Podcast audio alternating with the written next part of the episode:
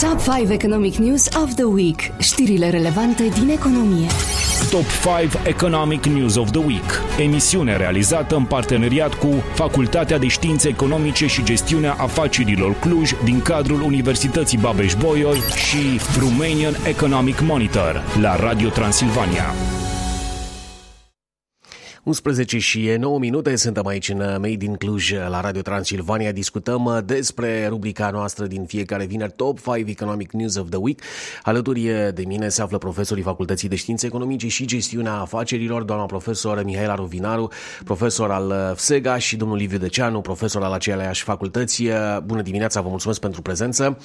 Vreau să vă întreb cum arată prima știre din această săptămână. Bună dimineața! Prima știre se referă la agențiile de rating care văd noua lege a pensiilor adoptată de România drept negativă, deoarece sporește riscurile deja destul de ridicate și de asemenea se consideră că va deraia consolidarea fiscală.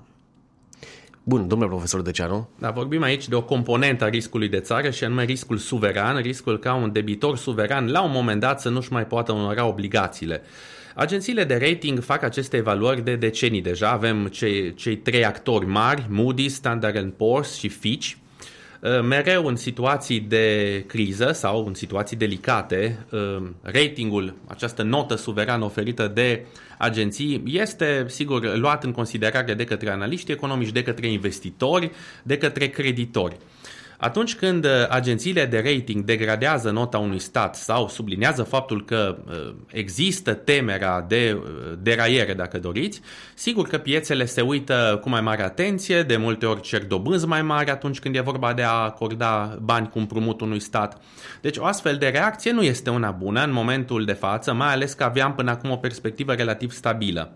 Pe de altă parte, sigur, agențiile de rating nu sunt deținătoare adevărului absolut. De multe ori ori s-au înșelat, de multe ori au, uh, au, uh, uh, nu au putut să prevadă o criză, cum a fost cu criza asiatică din 1997. În cazul acesta însă, fără îndoială că observația făcută de către acest specialist menționat aici, este vorba despre Peter Bryman de la Moody's, este o observație de bun simț. Atunci când ai deja probleme în ceea ce privește uh, deficitul bugetar, în general deficitele, vorbim aici și de deficit comercial în creștere în România, deci finanțele publice sunt într-o situație uh, deficitară, într-o situație dificilă, sigur că e nevoie de prudență. Ori această creștere de pensii, explicabilă de altfel, pentru că, sigur, sunt oameni cu pensie foarte mică în România și trebuie făcut ceva în sensul ăsta, pune presiune mare, deci crește riscul suveran al României. Este, cred, mai degrabă o problemă și legată de cheltuieli, nu numai de uh, Uh, cum se încasează banii, cheltuielile trebuie mult mai atent uh, gândite de către statul român. Nu neapărat poate cele cu pensiile celor care au pensii mici, dar să nu uităm, pensii speciale, alte cheltuieli nejustificate care ar trebui să dispară în acest context și poate ar permite o consolidare fiscală. În condițiile în care 1% din PIB se duce pe 10.000 de pensii speciale, clar este o problemă și evident, referitor Sigur. la cheltuieli, trebuie găsite surse din care să se poată... O colectare mai bună și așa exact. mai departe, pentru că problema nu este la cei cu pensie de 1500 de lei, să fim, să fim realiști. Bună, doamna profesoră, vă propun să trecem la știrea cu numărul 2 acestei săptămâni. Știrea cu numărul 2 este una mai bună. România va putea obține o 1,39 miliarde de euro prin uh, programul Repower EU, domeniu în care poate fi folosi banii până în 2026 dar aici mențiunea este că poate mai trebuie să și reușească. Sigur, Repower EU este un plan bine pus la punct, care are logică, fără îndoială.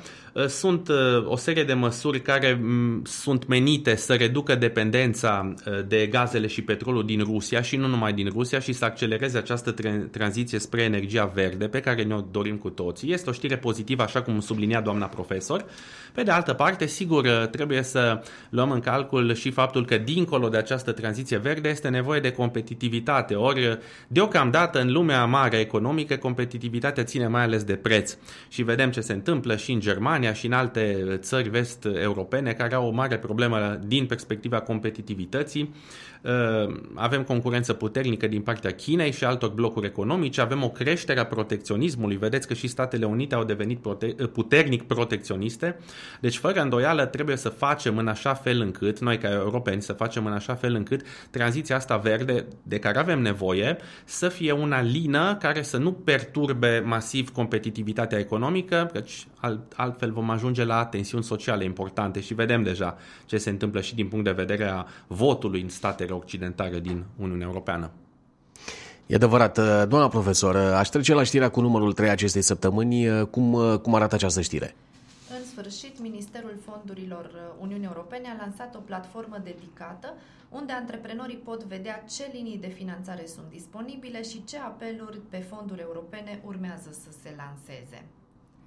Bun, domnule profesor Ovin, ă, de ce nu? A tot o știre pozitivă, e, e bine că se ajunge în final la o astfel de platformă integrată unde antreprenorii să poată să identifice sursele de finanțare. Să știți că antreprenorii din România oricum sunt puși într-o situație destul de delicată. Nu toate schimbările fiscale, toată presiunea care se pune asupra lor, fără îndoială ă, lasă o amprentă și măcar atât, da, sursele de finanțare să poată fi inventariate cât de cât eficient, pentru că în comerțul internațional, în comerțul intern, în, în lumea economică în general, finanțarea este foarte importantă. Finanțarea schimburilor externe, finanțarea pentru investiții, producție și așa mai departe. Ori faptul că, într-adevăr, companiile se află la un clic distanță în a afla ce apeluri sunt lansate, aproape în timp real, sigur că va ajuta mult, va eficientiza acum. Să nu credeți că antreprenorii nu se interesau și nu Existau făceau... agențiile sigur. regionale ADR-urile care făceau da, acest lucru. Exact, dar este, este bine că oricum în contextul digitalizării care e o realitate deja la noi și aici e bine că facem pași, sigur nu chiar ca și țările baltice unde ați văzut că se vorbește de vot digital, este o știre îmbucurătoare.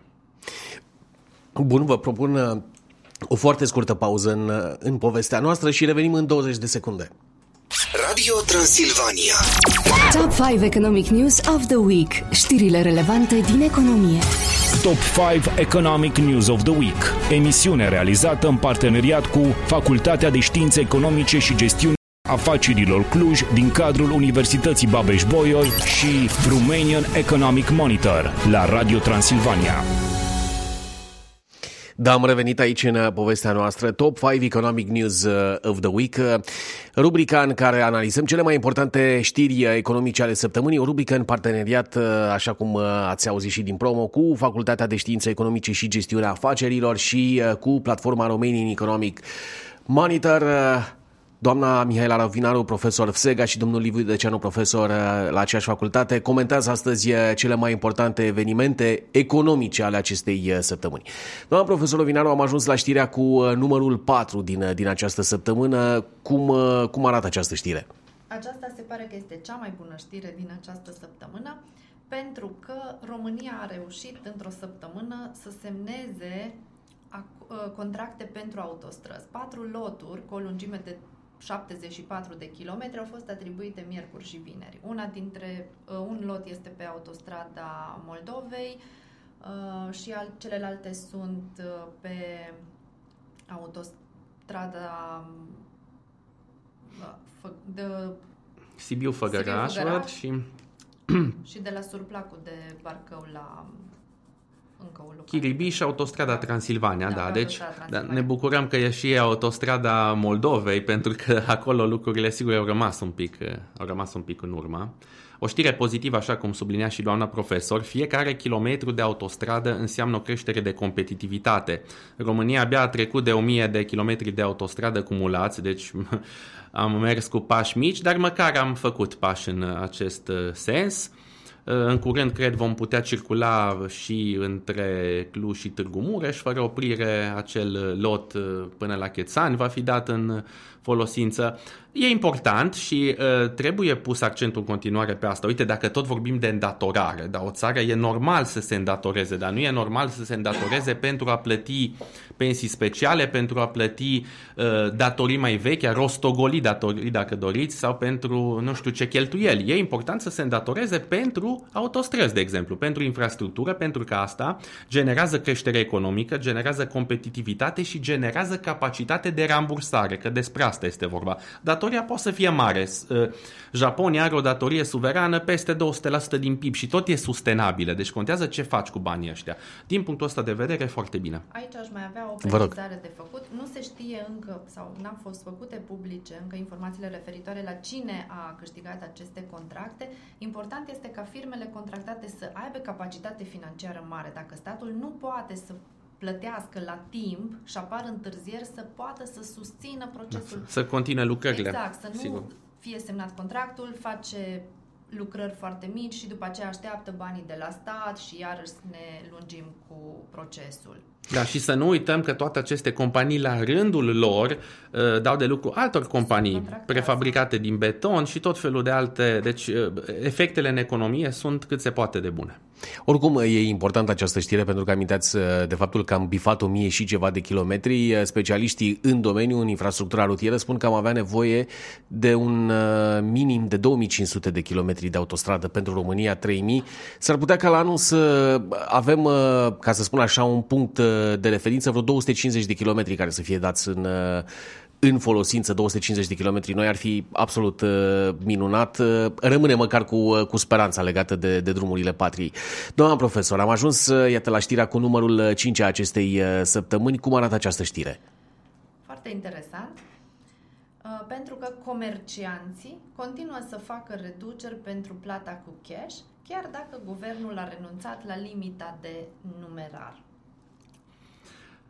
Da, un spirit de fronde până la urmă de care am, uh, am mai discutat, sigur, un, un soi de protest, da, fronda așa are rostul în acest context. Acum, noi am mai spus în emisiunea dumneavoastră, trecerea la, uh, sau dispariția încet încet a numerarului este un lucru normal.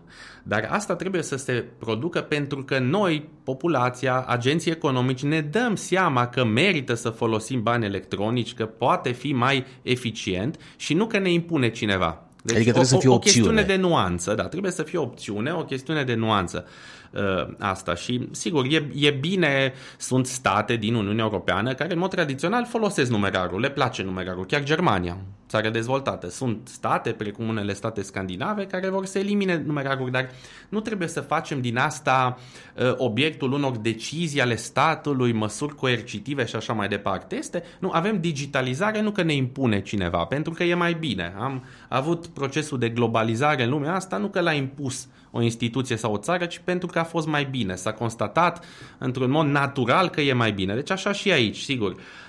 De aceea cred că ce fac uh, până la urmă agenții economici, această frondă, este normală, e dreptul lor. Pe de altă parte, să nu uităm că Odată cu plățile cash, comercianții au și puțin de câștigat scăpând de anumite comisioane percepute de bănci, care pot să atingă și 2%, deci poate fi și asta o, un, un factor. Evident, și dacă vor uh, oferi astfel de reduceri, probabil că și populația va fi mai tentată să meargă cu bani cash, pentru că populația atunci când scoate banii de la bancomat nu plătește comision și beneficiază de o reducere. Exact, mai e da. un efort de timp că te duci până la bancomat, dar Poate să, să fie opțiunea fiecăruia, că tot exact, vorbeam de opțiuni. Da. că e eficient din punctul lor de vedere să facă acest lucru. Da, a fost uh, o dezbatere destul de, de amplă. Mie mi s-a părut important, iată, că inițiatorii au dat înapoi și faptul că societatea civilă, specialiștii au reacționat, a fost un, uh, un semn de sănătate al democrației și al economiei uh, românești. Un, un element de maturitate, aș putea spune. Doamna profesor Ovinaru, domnule profesor Deceanu, vă mulțumesc tare mult pentru uh, prezența dumneavoastră astăzi aici în, uh, în emisiune în Made in Cluj la Radio Transilvania. Ne revedem uh, săptămâna viitoare. Continuăm cu muzica bună, cu poveștile din Cluj la Radio Transilvania. Top 5 Economic News of the Week. Știrile relevante din economie. Top 5 Economic News of the Week. Emisiune realizată în parteneriat cu Facultatea de Științe Economice și Gestiunea Afacerilor Cluj, din cadrul Universității Babeș-Bolyai și Romanian Economic Monitor, la Radio Transilvania.